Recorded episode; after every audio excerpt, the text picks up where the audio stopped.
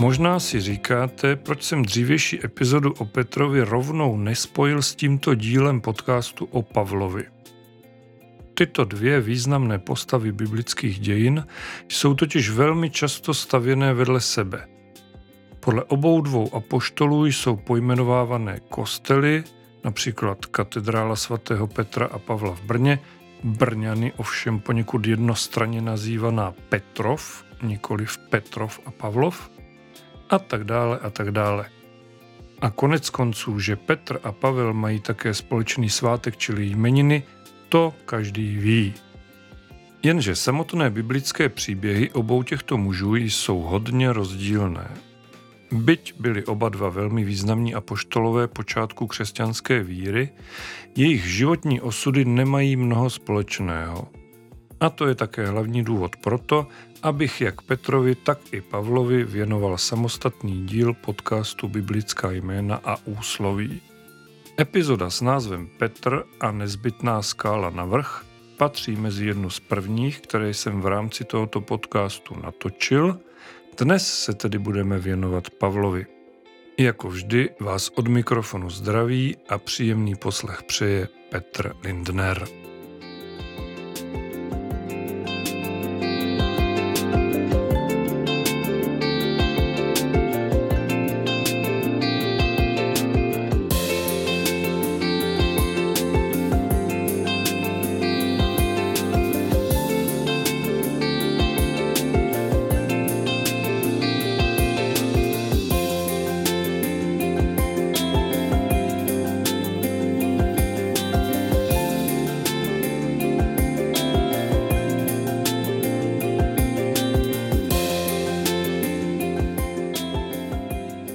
Začnu mluvit o samotném biblickém Pavlovi, pojďme si jako obvykle říct nějaká ta statistická data ke jménu Pavel. Že jde o velmi oblíbené jméno, to je nad slunce jasné. Více než 200 tisíc Pavlů v České republice ho řadí na sedmé místo v celkové oblíbenosti křestních jmen. Ale v Česku máme také nějakých 1100 mužů s příjmením Pavel a minimálně jednoho nositele zhodného jména i příjmení. Určitě budete znát strakonického Pavla Pavla, který se proslavil tím, že v polovině 80.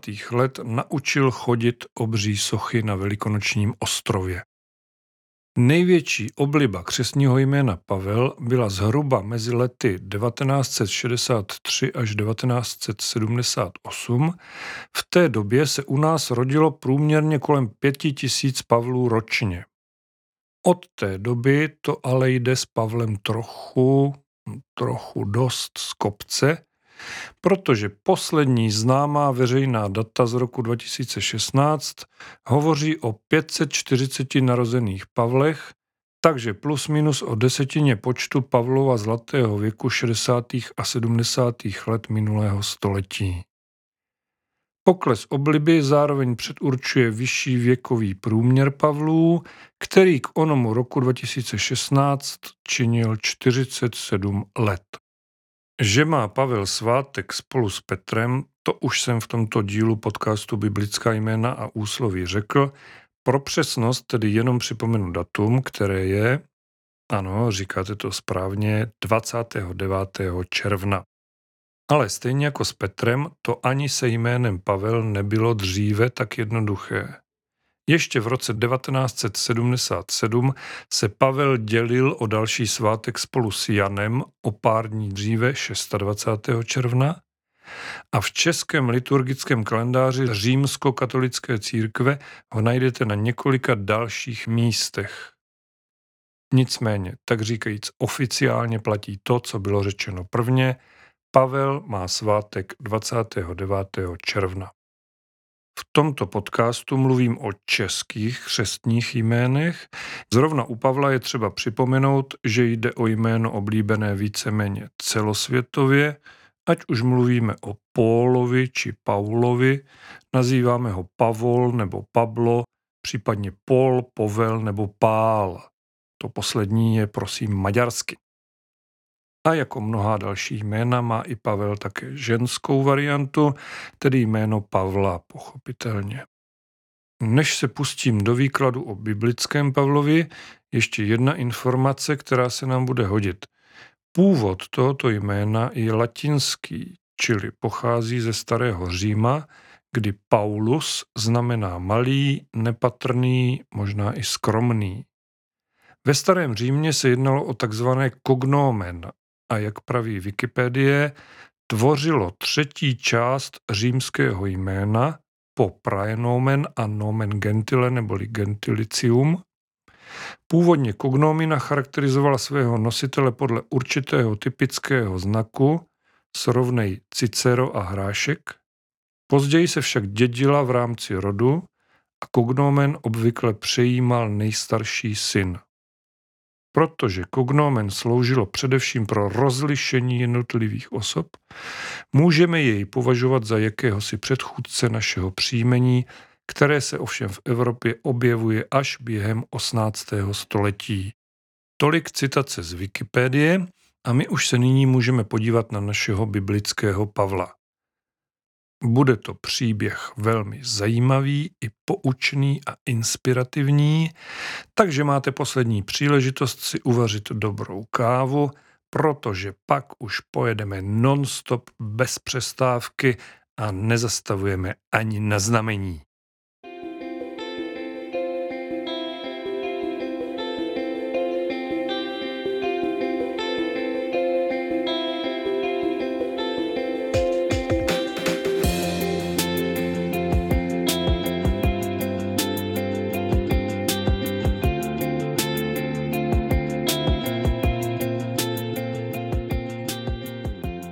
Apoštol Pavel je velmi významná novozákonní postava, která je jedním z hlavních hrdinů počátku křesťanství, ale také důležitým autorem velké části samotného Nového zákona. Hlavní část Pavlova příběhu popsal v knize Skutky apoštolů ve druhé osobě evangelista Lukáš a k tomu je samotnému Pavlovi přisuzováno autorství dalších epištol, čili listů neboli dopisů. Tradičně bývá Pavel uváděný jako autor 14 z 21 knih Nového zákona, jedná se o tzv. Corpus Paulinum, ale podle jiných exegetů je tento apoštol skutečným autorem pouze poloviny z nich. Ostatní byly napsané po jeho smrti Pavlovými žáky a jinými blízkými osobnostmi.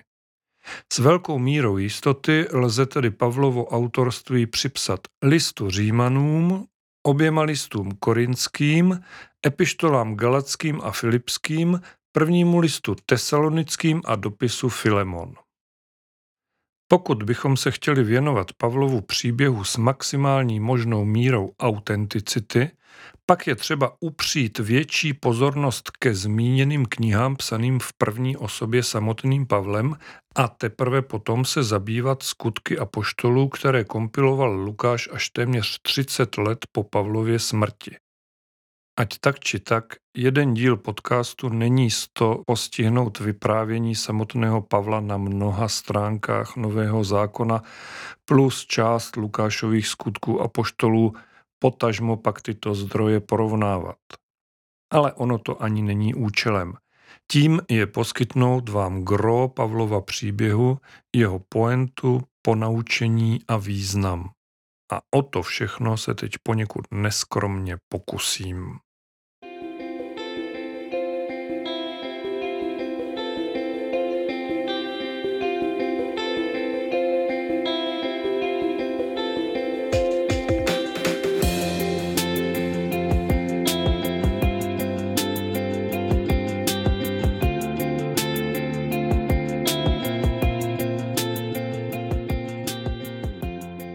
Jsme sice teprve na začátku, ale já už jsem několikrát v souvislosti s Pavlem použil označení apoštol.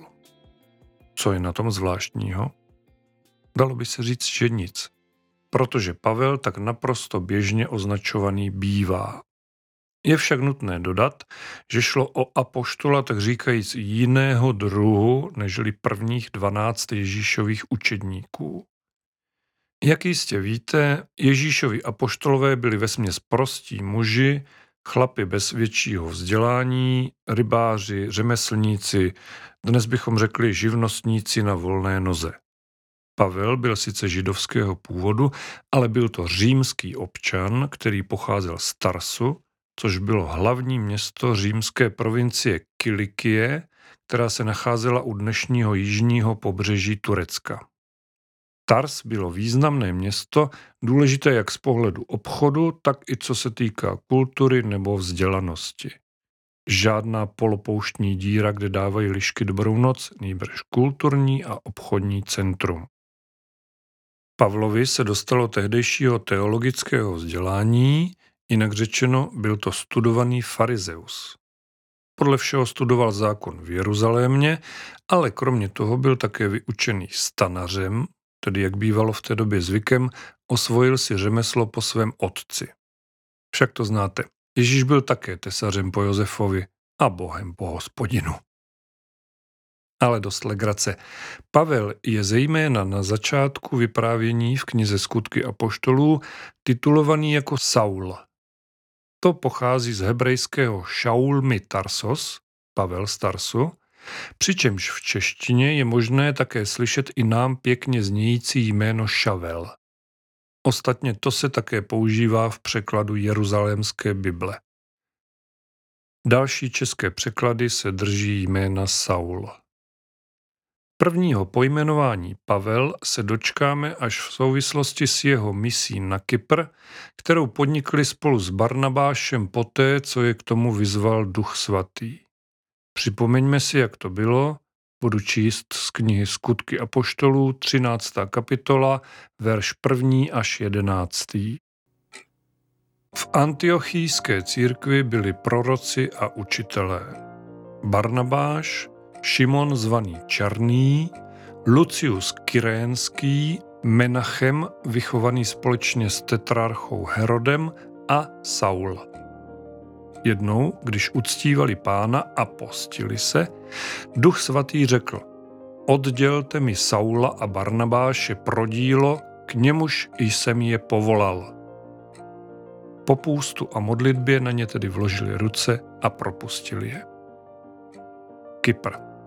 Oni pak, vysláni duchem svatým, přišli do Seleukie, odkud odpluli na Kypr. Když dorazili do Salamíny, kázali boží slovo v židovských synagogách. Také Jan, to jest Jan Marek, byl s nimi, aby jim pomáhal. Procestovali ten ostrov až do Páfu, kde narazili na jednoho čaroděje, židovského falešného proroka jménem Bar Jezus, který se vetřel do přízně místního prokonzula Sergia Pavla. Tento rozumný muž si Barnabáše a Saula nechal zavolat, protože toužil slyšet boží slovo. Onen Elimas, neboli čaroděj, jak se jeho jméno překládá, jim však odporoval a snažil se prokonzulovi zabránit ve víře. Saula, zvaného také Pavel, naplnil duch svatý.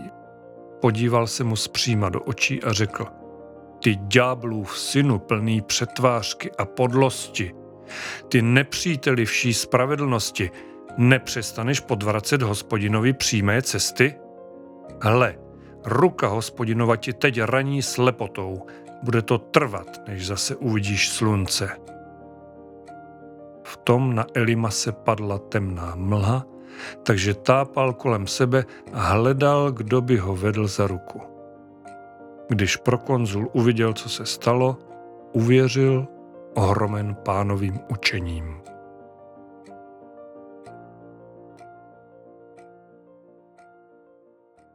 Tak jste to slyšeli. Saul zvaný také Pavel. Ale to jsem se ve svém vyprávění posunul až příliš dopředu. Vraťme se ještě k Pavlovým, nebo tedy Saulovým počátkům. Řekl jsem totiž, že to byl studovaný farizeus, tedy zákonník, znalec Tóry, a teď jsem četl o tom, že naslouchal duchu svatému. To se ale jaksi s judaismem neslučuje. Judaismus je unitární náboženství, neuznává boží trojjedinost. Tak jak to tedy bylo? Pravda je taková, že Saul byl nejprve velmi horlivým zákonníkem. Byl to urputný pronásledovatel křesťanů. První zmínka o něm ve skutcích apoštolů souvisí s kamenováním Štěpána, který byl prvním mučedníkem raného křesťanství. Saul tam tehdy podle Bible jenom hlídal pláště těch, kteří Štěpána kamenovali. Nicméně v první větě 8. kapitoly skutků můžete číst jednoduchou informaci. Saul jeho smrt schvaloval. A následně se pak v dalších verších dozvíte toto. V té době přišlo na církev v Jeruzalémě veliké pronásledování, takže se všichni, kromě apoštolů, rozprchli po judských a samařských krajích. Zbožní muži pochovali Štěpána a velmi ho oplakávali. Saul zatím pustošil církev. Vcházel do domů, odvlékal muže i ženy, zavíral je do vězení.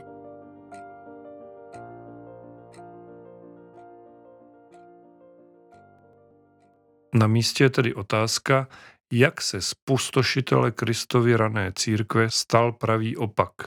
Její snaživý a nadšený apoštol, neznající překážek a oddechu při šíření evangelia? Chce se mi říct, nebudete tomu věřit, ale to by bylo trochu hloupé. Jsem totiž přesvědčený, že tomu věřit budete. Do služby si totiž Pavla, tedy pardon, Saula, povolal sám Pán Ježíš Kristus.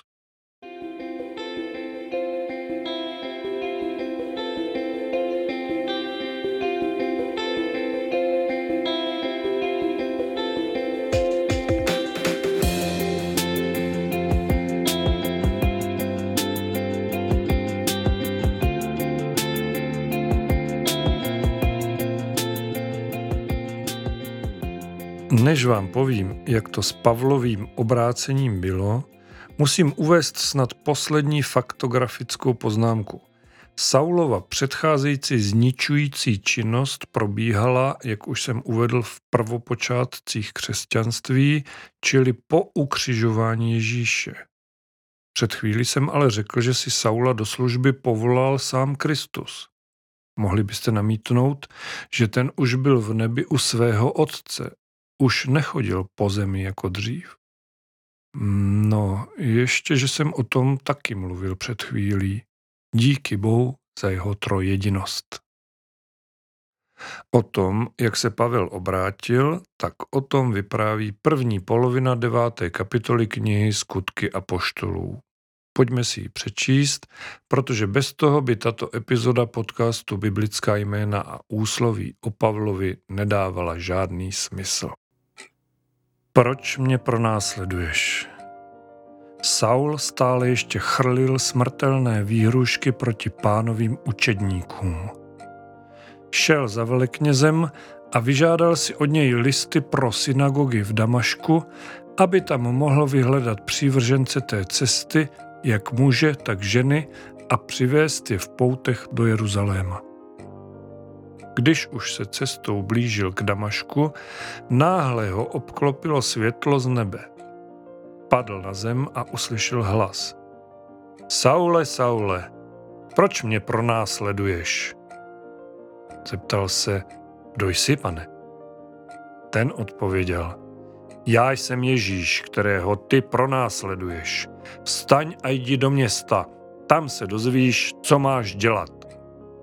Muži v Saulově doprovodu zůstali stát bez hlesu, slyšeli totiž hlas, ale nikoho neviděli. Když se Saul zvedl ze země, otevřel oči, ale nic neviděl. Museli ho do Damašku odvést za ruku. Po tři dny neviděl, nejedl ani nepil. V Damašku žil jeden učedník jménem Ananiáš. Pán ho ve vidění oslovil. Ananiáši, Odpověděl, zde jsem, pane. Pán mu řekl, staň a jdi do ulice zvané Přímá. V Judově domě najdeš Saula Starsu. Hle, právě se modlí a ve vidění spatřil muže jménem Ananiáš, jak jde k němu a vkládá na něj ruku, aby prohlédl. Ananiáš namítl. Pane, slyšel jsem od mnoha lidí, kolik zla ten muž napáchal tvým svatým v Jeruzalémě. A teď má i zde od vrchních kněžích pověření, aby spoutal všechny, kdo vzývají tvé jméno. Pán mu však řekl, jdi, neboť je to má vyvolená nádoba. Bude přinášet mé jméno národům, králům i synům Izraele a já mu ukážu, kolik musí vytrpět pro mé jméno. Ananiáš tedy šel do určeného domu. Vešel dovnitř, vložil na něj ruce a řekl, bratře Saule, pán Ježíš, který se ti ukázal na cestě, po níž si šel, mě poslal, abys prohlédl a byl naplněn duchem svatým. Saul náhle prohlédl, jako by mu z očí spadly šupiny. Potom vstal a dal se pokřtít. Přijal pokrm a posilnil se.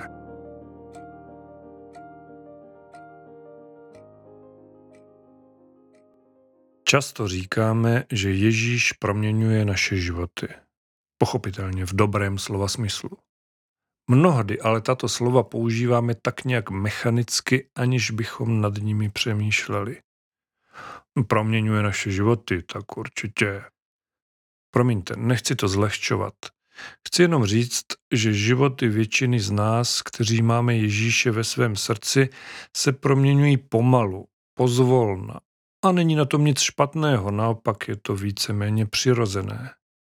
Ovšem Pavlův život proměnil Pán Ježíš Kristus v jednom jediném okamžiku tak, že ho doslova obrátil na ruby.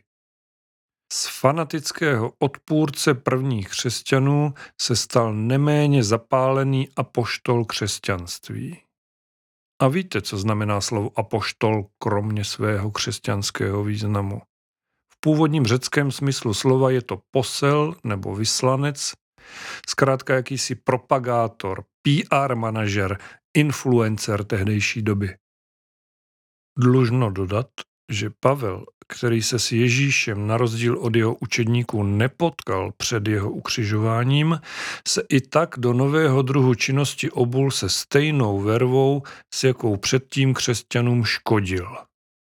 Na svých cestách za šířením křesťanství neváhal putovat několik tisíc kilometrů, přičemž novou víru a myšlenky zvěstoval obvykle severně od středozemního moře.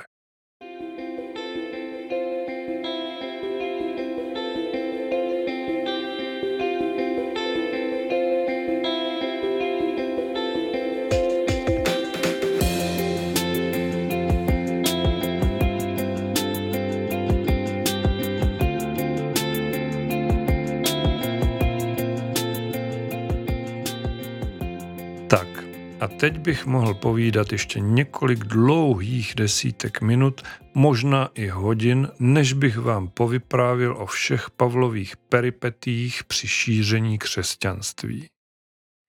Já to ale zkrátím a vy si potom všechno přečtete sami v knize Skutky a a v Pavlových listech, o kterých jsem už mluvil, že ano.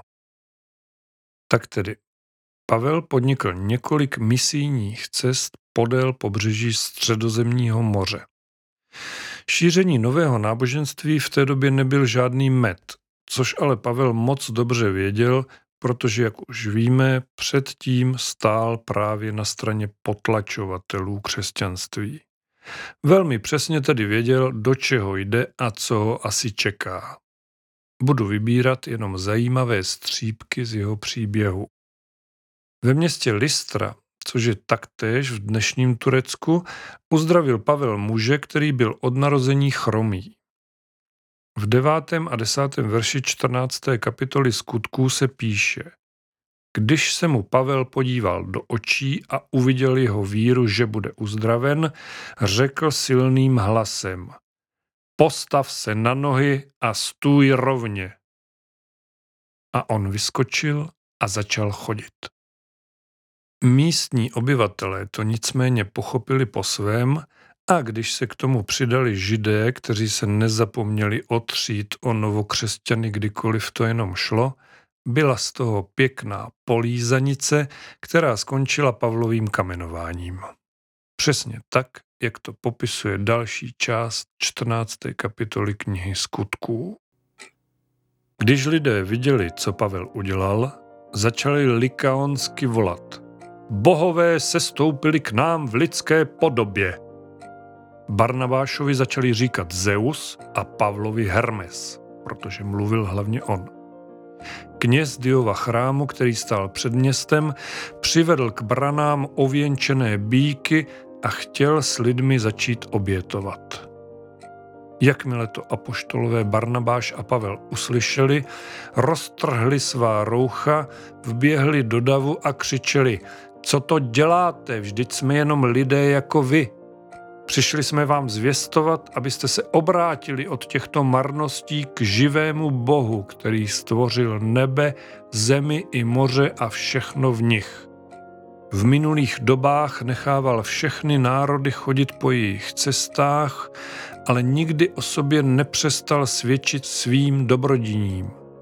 Z nebe nám dává déšť i časy úrody a naše nitro sytí jídlem a radostí. A těmito slovy tak tak upokojili davy, aby jim neobětovali. V tom ale dorazili židé z Antiochie a Ikonia a strhli davy k tomu, aby Pavla ukamenovali. Když už ho měli za mrtvého, vyvlekli ho za město. Když ho však obstoupili učedníci, stal a vrátil se do města. Druhého dne pak s Barnabášem odešel do Derbe.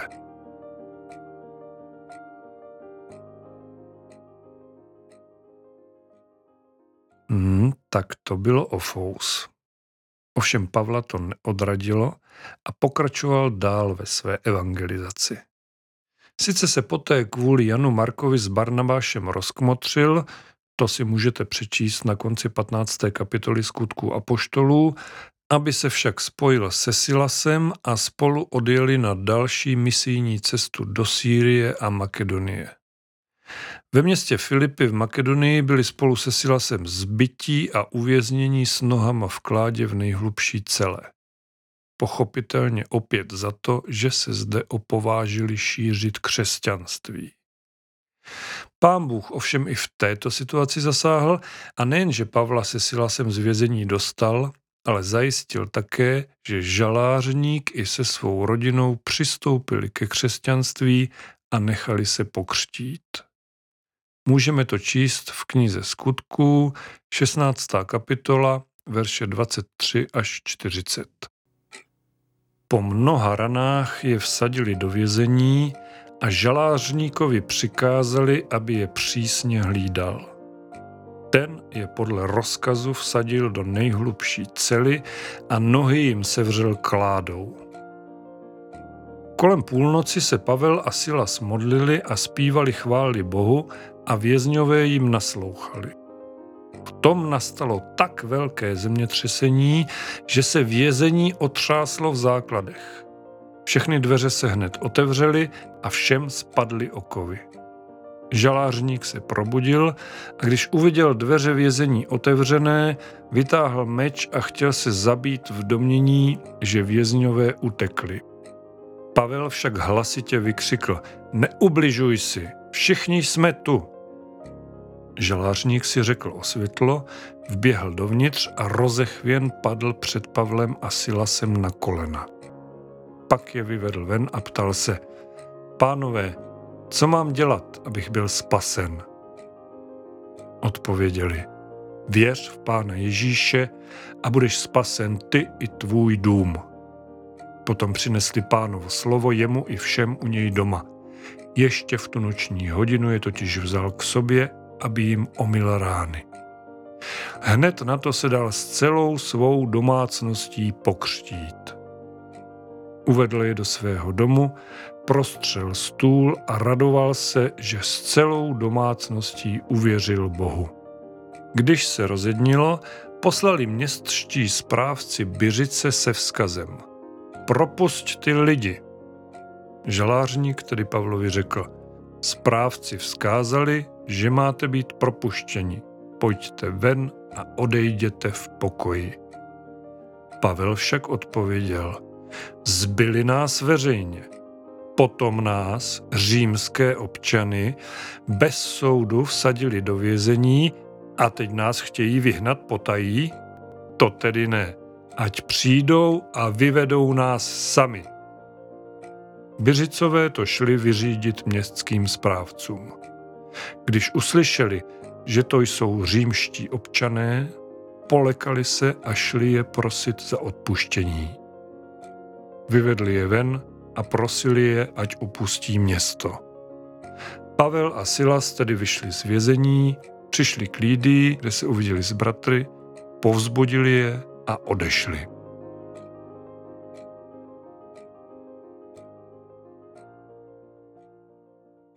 Mimochodem, to, že Pavel a v tomto případě i Silas byli římští občané, jim v těchto vyhrocených situacích skýtalo nezanedbatelnou výhodu. Vykonavatelé moci se totiž k římským občanům chovali nesrovnatelně ohleduplněji nežli k jiným etnikům, které zde v té době žili. Bodejť také ne, když de facto celé dnešní Evropě a střednímu východu plus i severní části Afriky panovala římská říše. Dovolte mi ale vrátit se k apoštolu Pavlovi a připomenout ještě jeden příběh. Tentokrát z cesty po Tesalonice, čili dnešní Soluni v Řecku, odkud se Pavel se Silasem přes Berou vydali do Atén. Toto město bylo ve své době zřejmě velmi volnomyšlenkářské, o vyznávání jednoho boha zde nemohla být ani řeč. Naopak, kdo hledal jakousi, řekněme, pestrost a boží povyražení, byl v Aténách jako doma. To ovšem Pavla nenechalo chladným a s plným nasazením se pustil do boje proti modlářství. Poslechněte si jeho řeč. Skutky apoštolů, 17. kapitola, verše 16 až 34. Atény. Když na ně Pavel čekal v Aténách a viděl, jak je to město plné model, jeho duch se bouřil. Diskutoval tedy s židy i bohabojnými řeky v synagoze a každý den také s lidmi, které potkával na náměstí. Debatovali s ním rovněž někteří epikurejští a stoičtí filozofové. Jedni říkali, co nám chce ten žvanil povídat? A jiní, zdá se být zvěstovatelem cizích božstev. Kázali jim totiž Ježíše a skříšení z mrtvých. Chopili se ho a vyvedli ho na Areopag se slovy. Mohli bychom vědět, jaké nové učení to hlásáš. Zní nám to nějak zvláštně a tak chceme vědět, co to má být. Všichni Atéňané i cizinci, kteří tam pobývali, se totiž nezabývali ničím jiným, než aby říkali nebo poslouchali něco nového. Pavel se postavil doprostřed Areopagu a řekl Atéňané, vidím, že jste v každém ohledu velmi nábožní lidé – když jsem se tu procházel a pozoroval vaše náboženství, našel jsem také oltář, na němž je napsáno neznámému Bohu. Nuže, koho ctíte, aniž ho znáte, toho vám zvěstuji. Bůh, který stvořil svět i všechno v něm, je pánem nebe i země nebydlí v chrámech udělaných rukama, ani si nedává lidskýma rukama sloužit, jako by něco potřeboval, protože sám všem dává život i dech a všechno. Z jednoho člověka učinil celé lidstvo, aby žilo na celém zemském povrchu. Vyměřil jim určená období a hranice jejich života, aby hledali Boha, zda by se ho snad mohli dotknout a nalézt ho ačkoliv není daleko od žádného z nás. Vždy tím žijeme, hýbeme se a trváme. Jak řekli někteří z vašich básníků, jsme přece jeho rodina. Když tedy jsme boží rodina, nemůžeme si myslet, že by se božská bytost mohla podobat zlatu, stříbru nebo kameni, výtvoru lidské zručnosti a důvtipu. Bůh ale přehlédl časy této nevědomosti a nyní ukládá všem lidem všude, aby činili pokání. Určil totiž den, v němž bude spravedlivě soudit svět skrze muže, kterého k tomu ustanovil, o čemž podal každému důkaz, když ho vzkřísil z mrtvých. A jakmile uslyšeli o vzkříšení z mrtvých, jedni se začali posmívat, ale jiní řekli, poslechneme si to od tebe někdy jindy. Tehdy je Pavel opustil. Někteří se ale k němu připojili a uvěřili. Mimo jiné i Dionýzos Areopagita, žena jménem Damaris a ještě další.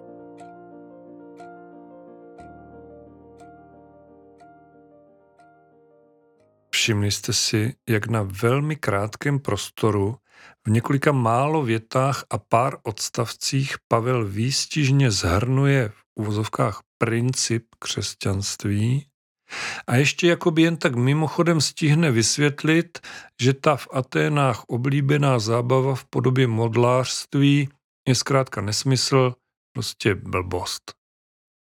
V tomto ohledu apoštol Pavel velmi silně připomíná samotného Ježíše Krista. Na nic si nehraje, jde přímo k věci, hovoří jasně a srozumitelně. Bez vytáček, bez obav, aby se snad jeho řeč někoho nedotkla. Naprosto přímá cesta šíření evangelia.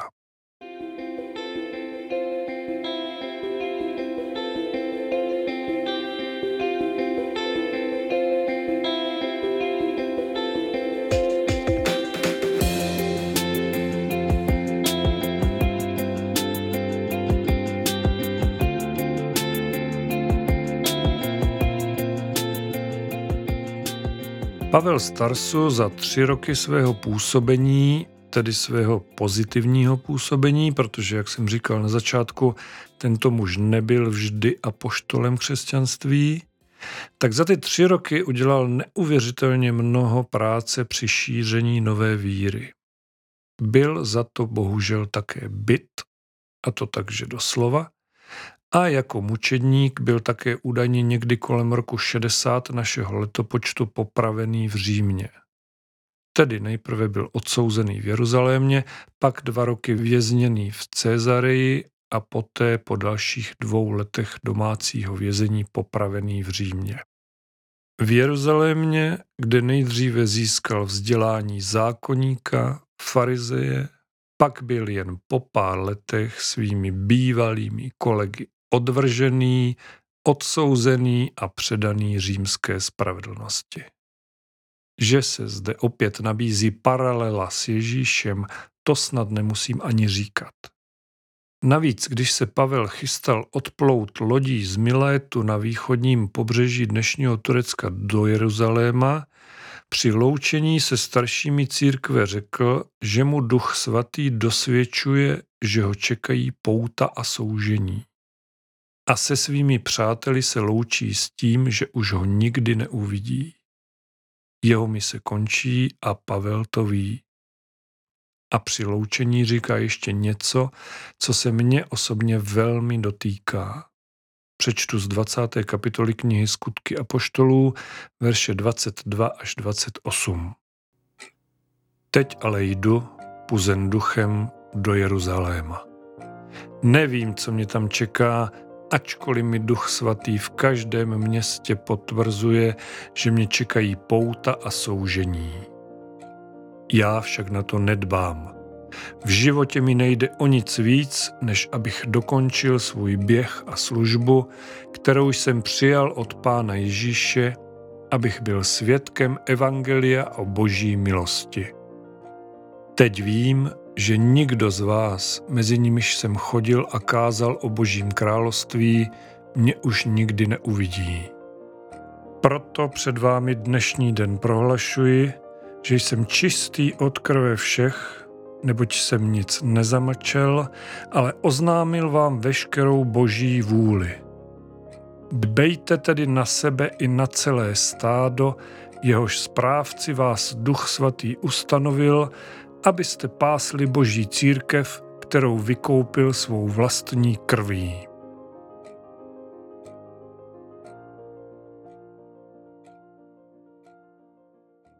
Slyšeli jste, co Pavel řekl. Proto před vámi dnešní den prohlašuji, že jsem čistý od krve všech, neboť jsem nic nezamlčel, ale oznámil vám veškerou boží vůli. Jak tato slova vnímáte? Řekněme si ještě, jak zní v jiných českých překladech Bible. Toto byl jako obvykle v tomto podcastu překlad Bible 21. Český studijní překlad tato slova uvádí zhodně, pouze na konci přidává slovo lidí, tedy jsem čistý od krve všech lidí.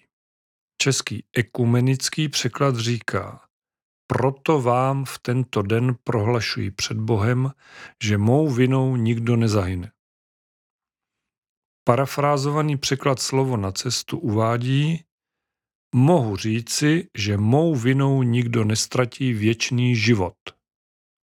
A Jeruzalémská Bible píše, proto před vámi dnes prohlašuji, nenesu vinu na ničí krvi. Co tím chce Pavel říct?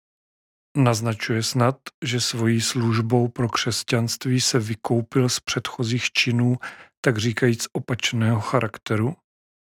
To asi ne. To by byl víceméně judaistický přístup ve smyslu něco za něco. Budu dodržovat zákon a Bůh mě bude o to víc milovat. Nebo karmický přístup východních náboženství, kde pak to je střelba na slepo pěkný kus vedle terče. Pavel tím totiž říká něco, co je vlastní jenom křesťanství. Ví, že mu jeho předchozí činy byly odpuštěny a on toto odpuštění přijal. Přijal ho a navrh dokázal odpustit i sám sobě. Milí posluchači, předpokládám, že určitě víte, jak je mnohdy nesnadné přijmout Ježíšovu bezpodmínečnou milost. Jak je to často nepochopitelné a neuvěřitelné. Pán Bůh mi odpouští, jakože všechny ty hrozné věci, které jsem dělal, jsou mě odpuštěné. Jenom tak, mírnix, tyrnix, pro nic a za nic, stačí jenom poprosit a litovat toho. Nejenom tak mírnix, tyrnix a pro nic za nic, jenom tak z lásky, z boží lásky k lidem. Jenom tak Ježíš odpouští. A z Pavlova příběhu to doslova, promiňte mi ten výraz, trčí. Ježíš sám si Pavla, v té době ještě Saula či Šavla, v podstatě vyžádal do služby. Obrátil ho na svoji víru a způsobil tak, že se Pavel stal jedním z jeho nejvýznamnějších apoštolů. A co je pro nás, boží děti, možná ještě důležitější, Pavel svoje povolání přijal bez jediné výhrady, bez jediné podmínky, bez jediného zaváhání. Jestliže používáte ten pěkný křesťanský pojem obrátit se, pak Pavel je jeho nejlepším důkazem a příkladem. Ale to ještě pořád není konec. Pavel totiž dokázal odpustit také sám sobě. To znáte určitě také, i když si to možná nechcete připustit. Víte o tom, že Ježíš vzal všechny naše viny na sebe. Víte, že nám bylo odpuštěno, ale někde v hloubi svojí duše nás to přeci jenom tu maličko tu více trápí. Znamená to jediné, že jsme milost našeho Pána a Spasitele nepřijali v celé její plnosti. Pavel to dokázal.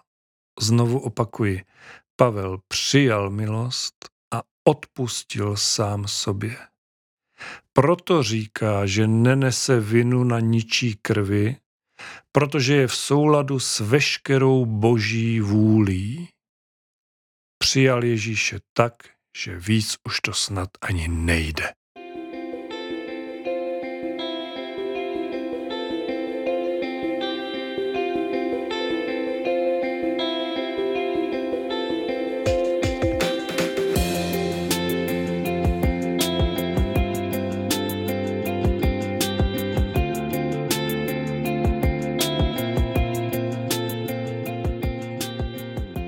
Příběh Apoštola Pavla je příběhem nezměrné boží lásky a milosti. Je to absolutní nádhera. A co víc, je to i příběh sebeodpuštění a to je velmi, převelmi důležité. Není se tedy čemu divit, že apoštol Pavel je v křesťanských dějinách vážený a uznávaný. Jsme na konci tohoto dílu podcastu Biblická jména a úsloví. Než se rozloučíme, dovolte mi ještě malou perličku.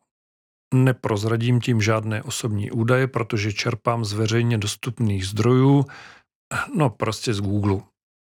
Kromě již zmíněného Pavla Pavla, který rozchodil sochy Moají na Velikonočním ostrově, žije v Česku také Petr Pavel, kterého byste mohli znát jako armádního generála ve výslužbě, který snad kandiduje nebo se chystá kandidovat na prezidenta naší republiky, ale to pořád není ona perlička. Mezi našimi občany totiž žije minimálně jeden člověk, který se jmenuje Pavel Šavel.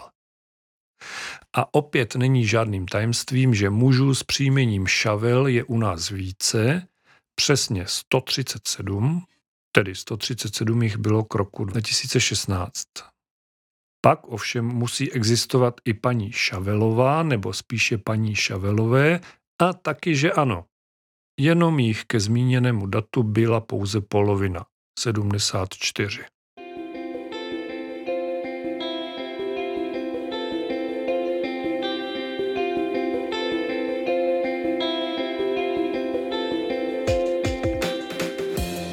No a to už je z této epizody podcastu o Pavlovi, Saulovi a Šavlovi v jedné osobě opravdu všechno.